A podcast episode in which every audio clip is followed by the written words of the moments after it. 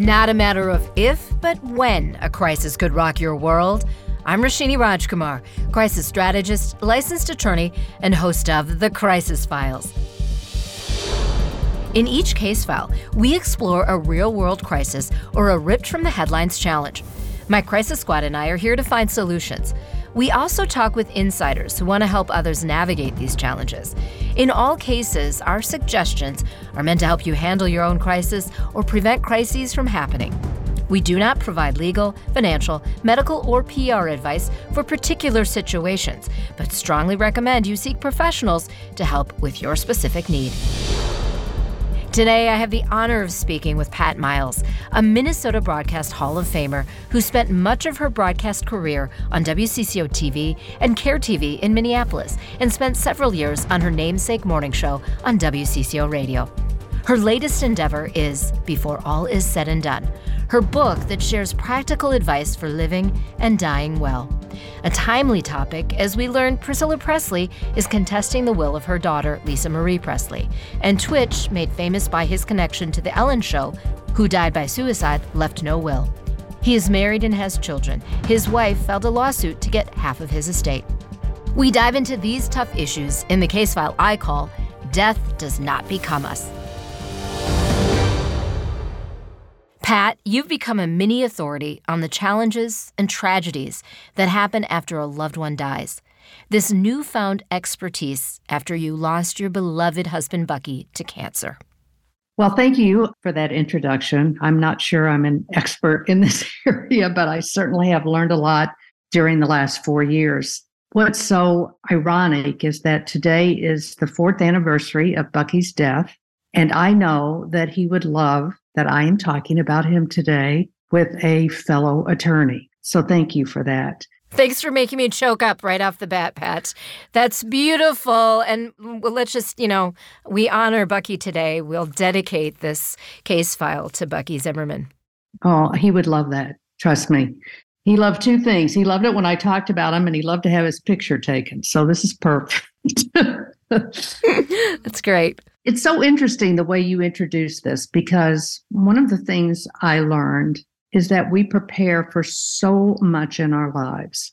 We prepare for the birth of a baby, we prepare to get married, we prepare to go to school, but we do not prepare for the inevitability of our death or the death of someone we love. And as you mentioned in your intro, it leaves behind huge problems when we don't prepare.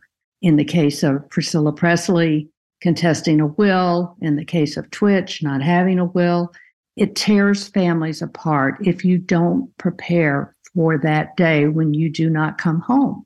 Because at the end of this day, people are going to fight about what's left behind when you're no longer there. And it's a sad but true fact of our culture. We don't want to talk about death. We don't want to think about death. And a lot of us don't. We leave behind what I call a trail of tears. Bucky was an attorney. I was a journalist. You would think that we would have had our act together, right? But we didn't want to think about it. And even when he became terminally ill, and then it's too late, by the way, if you wait until someone's terminally ill, because then you're not trying to collect account numbers and passcodes. You're trying to keep that person alive. If you wait, it's too late in most cases. And so you need to prepare for these things while times are good, while days are happy, while everyone's healthy and doing well. It's much easier to have those conversations then than if you wait until you're in a crisis mode. One of the interesting things just this past week, several years ago, I had a friend who called and her husband had been diagnosed with cancer. And they wanted to know if they could come and stay in our little guest house in Arizona because there was a clinical trial going on here. And we said, yes, of course. And he came, was treated, and the treatments worked pretty well for quite a few years. Just recently, the cancer came back. And as soon as my book came out, I went to her and I gave her the book and I said, I really hope you'll read this. I think it might help you. And she said, Thank you. And of course, I'll read it.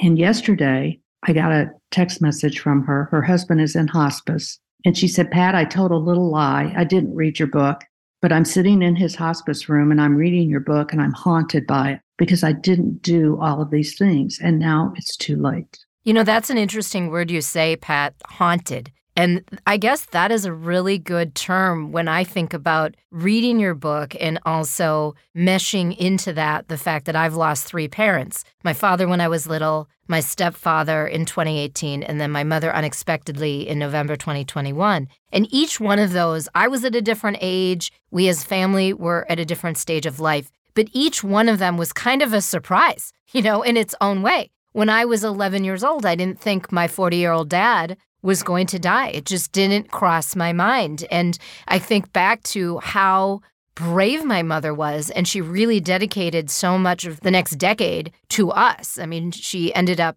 10 years later getting remarried, but right away she didn't think about dating. She was focused on us. But she, I also remember, Pat, none of us got counseling after my dad's death. Counseling is an interesting thing, and it works very, very well for many, many people, and I highly recommend it.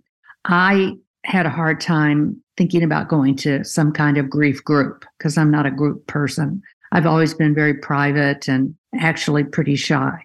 So I did some individual counseling, which helped me through the early days. But when you are in what I call the grim fog of grief, it is very difficult to think straight. And I think one of the reasons I made so many mistakes is because I wasn't thinking straight. I didn't have trusted advisors in place. I basically had never dealt with other attorneys before in my life. And by the way, many widows, their first experience dealing with an attorney is after they lose their spouse. And I didn't understand the whirlwind, the nightmare, the hurricane I was involved in. And so it resulted in so many issues. So, one of the things I recommend to everybody who is in the grim fog of grief is take someone with you to every meeting. Take someone with you who can make notes, who can remember. People would tell me things and I wouldn't remember what they said the next day. That is such a great tip in taking that person with you. And isn't it true that when you do lose someone, especially a spouse, everyone doesn't really know what to say? And so for you to ask a friend, or a relative, come with me to this meeting. I need you there. It kind of gives them something to do with their grief too. And that's helping you. Absolutely. But uh, because I'm not a person who ever asked for help very often. That seemed foreign to me. And I wish now that I had done it differently. I mean, Bucky, as you know, was an attorney. And so I used to ask him questions about things all the time that were involved legal issues. And after he passed away, and I hired an estate attorney, and I was calling this guy, you know, four or five times a day, asking him questions. And at the end of the month, I got a bill for like $50,000. And I'm like, oh my Whoa. God. What what what is this? I want that hourly rate. My goodness. Tell me about it. And I said, you know, why didn't you tell me that you were charging me $500 every time I asked you a question? Because I was used to living with an attorney and having somebody right there to help me. I didn't realize that estate attorneys are in business to make money. right.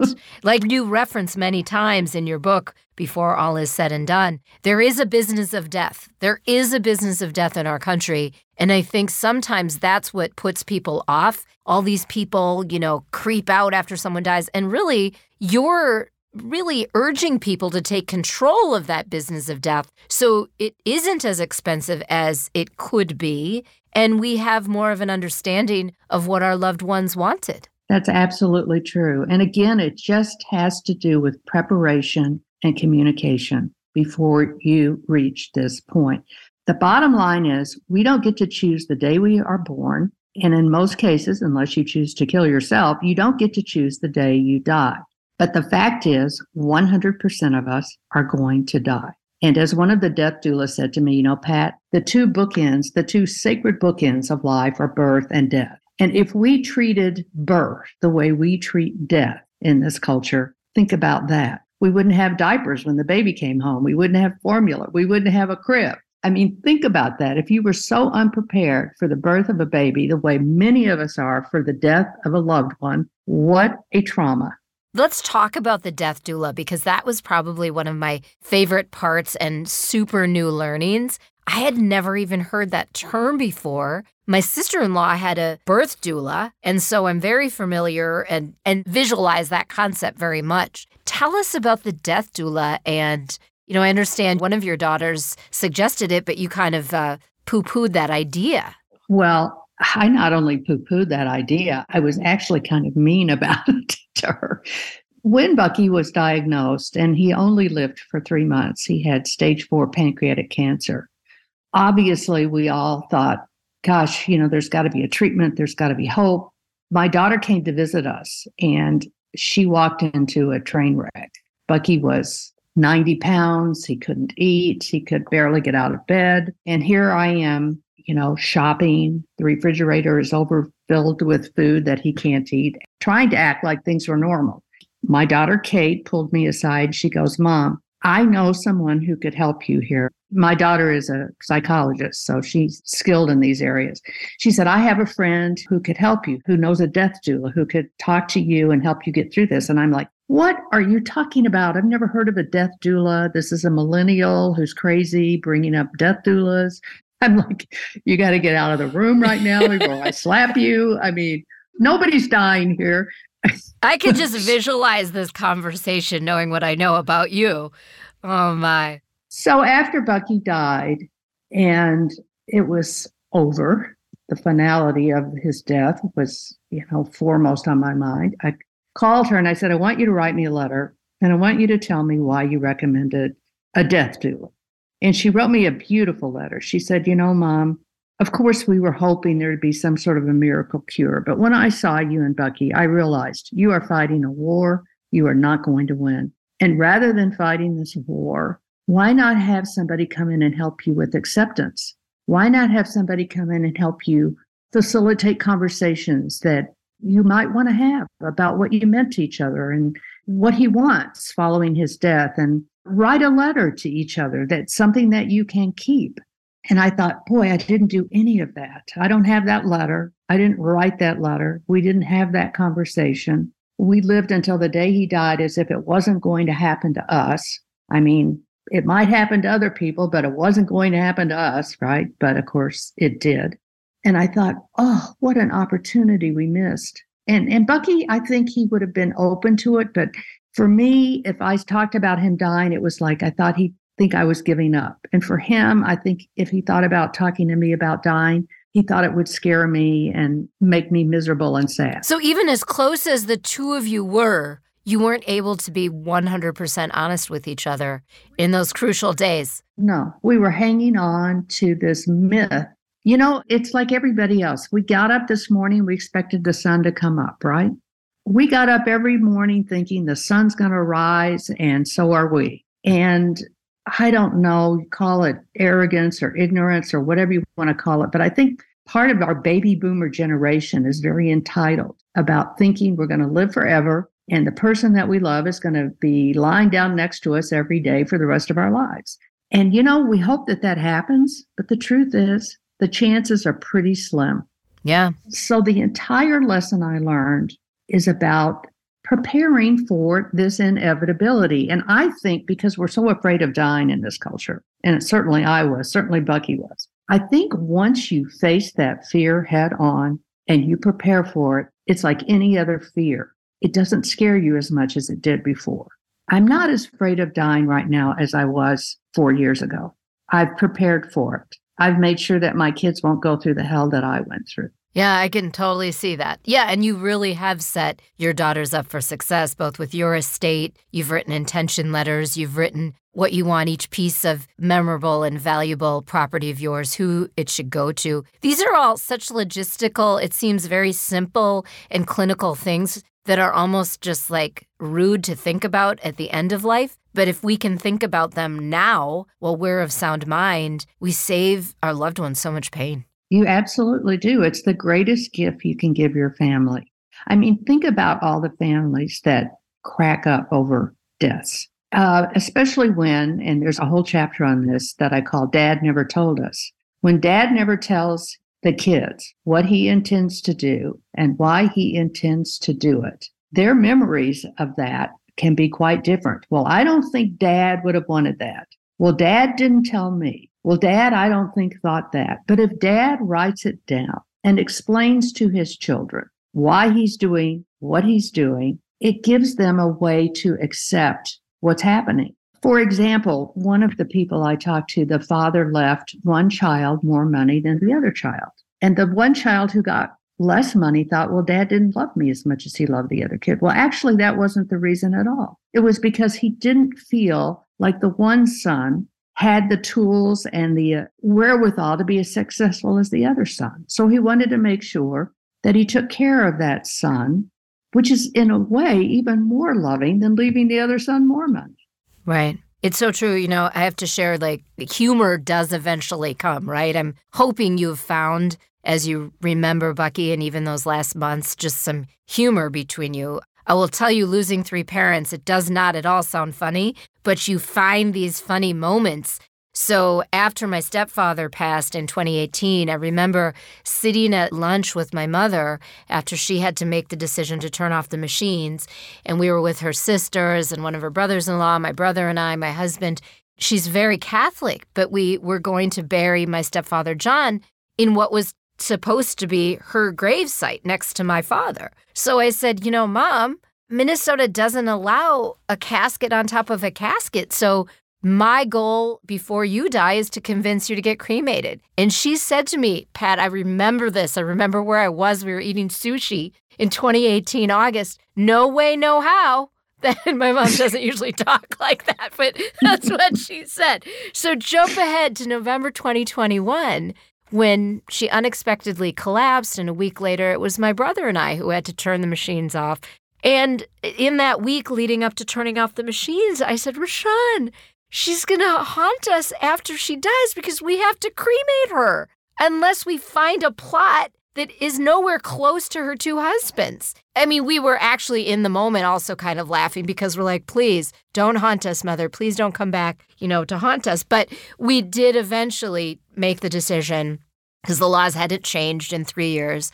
You can only bury an urn on top of a casket, not a casket on top of a casket. So there was some humor we found on, okay, then which husband do we put the urn on? So things like that that we, Rashawn and I really wished we had had that conversation with our mother during her lifetime. So, exactly. anyone listening, if you're any similarly situated to either Pat or me, please have these conversations with your loved ones. Or write, as I say in the book, one of the advisors' idea write a letter of intention. What is it that you want? I don't know where to put Bucky's ashes. I still have them in my house because we didn't talk about it. Write all of this stuff down. Here's what you want. And then it takes all of that, what you went through with your brother, away. You leave a gift to the people you leave behind if you just plan, prepare, and communicate. And here's one more thing. I'd love your take on this. So, in losing three parents, I've written two obituaries now for my stepfather and for my mother. And the advice I gave all of my aunts and uncles at my mother's funeral was Will you please write your own obituary, even just a draft, and check it out, go over it with your kids. I said, You will save my cousin so much pain, and you will also share because, you know, my mother and, and siblings and spouses came over from Sri Lanka. You will also be able to write down things that we don't really know how to dig up and find out about. So uh, I know at least one of my uncles has already done that. So I kind of feel like you know, just like you, you've given so many people lessons and gifts. I feel like those are some of the lessons that I was able to do. And actually, even two of my cousins sat down with their parents as well as their own families and got their estates in order after this sudden death of my mom. So, I mean, sadly, we get such lessons out of death. We actually do. I mean, I have to be honest with you, this is not a book I wanted to write. This is not something I wanted to spend two years doing. But I got so angry after Bucky died. I got so angry at both of us. I was angry at him because he didn't prepare. I was angry at myself because I was too afraid to deal with the fact that he was dying. I just was angry at some of the horrible people I dealt with at, after his um, passing, who, by the way, and it's sad to say, but when you're in a vulnerable state, the key is you're vulnerable. And there are people out there who will take advantage of vulnerable older women. They just will. And especially if you're a widow who's never dealt with these professionals who, trust me, they know what they're doing. So I just thought I have got to somehow save other people from going through this. And I don't know why, but I was just compelled to do it. Everybody goes, Oh, Pat, was it cathartic for you to do? Did it, you know? No, it wasn't. Can you imagine that during COVID, I'm on the phone every day talking to people who just lost somebody, who just lost the person that they couldn't live without? No, that is not cathartic. well, the stories in your book are amazing. I mean, you did speak with so many people, mostly widows, some widowers. The stories are amazing. And you had some very high profile celebrities, you had regular people, military families. I mean, this book was so well done, Pat, and so well written. I mean, it reads so quickly, yet you gain so many lessons. I mean, everyone has got to read before all is said and done. Oh, I so appreciate that. You know, I didn't expect that it would actually be successful. I mean, I had to self publish it because no publisher knew me or I didn't have any background in writing a book. But I think it's hit a nerve. I really do. I think it's hit a nerve because I think COVID hit a nerve. It made a lot of us realize hey, we're mortal. This thing might actually kill us. And it doesn't matter how old we are how fit we are. I mean, we just didn't know. And I also think the baby boomer generation has finally come to the realization that we have an expiration date. I think our generation has been so entitled in so many ways that we didn't think this was going to actually touch us. And now we're at an age where I think we're starting to realize maybe we better plan for this as well as everything else we plan for in our lives. Maybe this is a good idea to do this. And I think that's why the book has touched people. So many great lessons. One thing that I hope people also remember when someone has passed is don't say, call me when you need me. You just have to call them because people don't just call you. It's those people who show up or call you and make a plan for lunch or coffee that you really appreciate. You absolutely do. And widows are treated much differently in this culture than widowers. You know, I can remember coming back to Arizona a couple of years ago and I was very sad and I got home and I was by myself and I called this friend of mine and I said, Oh, what are you guys doing tonight? Kind of hoping, you know, that I'd be invited over. And she said, We're having our dear friend Phil over. You know, he lost his wife. And so I'm cooking dinner for him and we're going to have him over and cheer him up. I'm like, Oh, oh, and she sounds clueless that she wouldn't just invite yeah, you naturally. Okay. Well, have a good time and see you tomorrow. Wow. Yeah. They don't think about women the same way. You know, it's it's like they call it the casserole brigade. So the men marry the best casserole. Oh my gosh. Oh my gosh. Well, so many great nuggets in this conversation as well as in her book before all is said and done. How can people find it, Pat? Well, it's on Amazon. It's at Barnes and Noble. Just Google it. I have a website before all is said and done.com, and it'll tell you where to go to buy the book. It is a must read. Thanks to Pat Miles for her insight. Learn more about her book on Instagram at Before All Is Said and Done or the website of the same name. Today's crisis brief is dedicated to all those who have lost loved ones. A special dedication to those who may not have had a major loss but want to change their trajectory into a less tragic story as they face their own and their loved ones' end of life. Number one, communication during life is important. Though tough conversations, sit down and have them with anyone you want to know about your wishes. Number two, write an intention letter to accompany your legal documents. Make it specific so your loved ones know how you'd want your legacy to live on. Number three, don't be afraid to ask for help, whether from a death doula, advisors for your estate and end of life decisions, or all of these people, long before you need them. If you haven't already, do it now. Thank you to podcast producer Kim Insley and audio guru Tom Hamilton of Undertone Music. Catch up on all case files at thecrisisfiles.com for the show archive plus special videos. Subscribe to our YouTube page on thecrisisfiles.com. Follow us on Instagram, Twitter, and YouTube at The Crisis Files. I'm Roshini Rajkumar. Join me next time on The Crisis Files.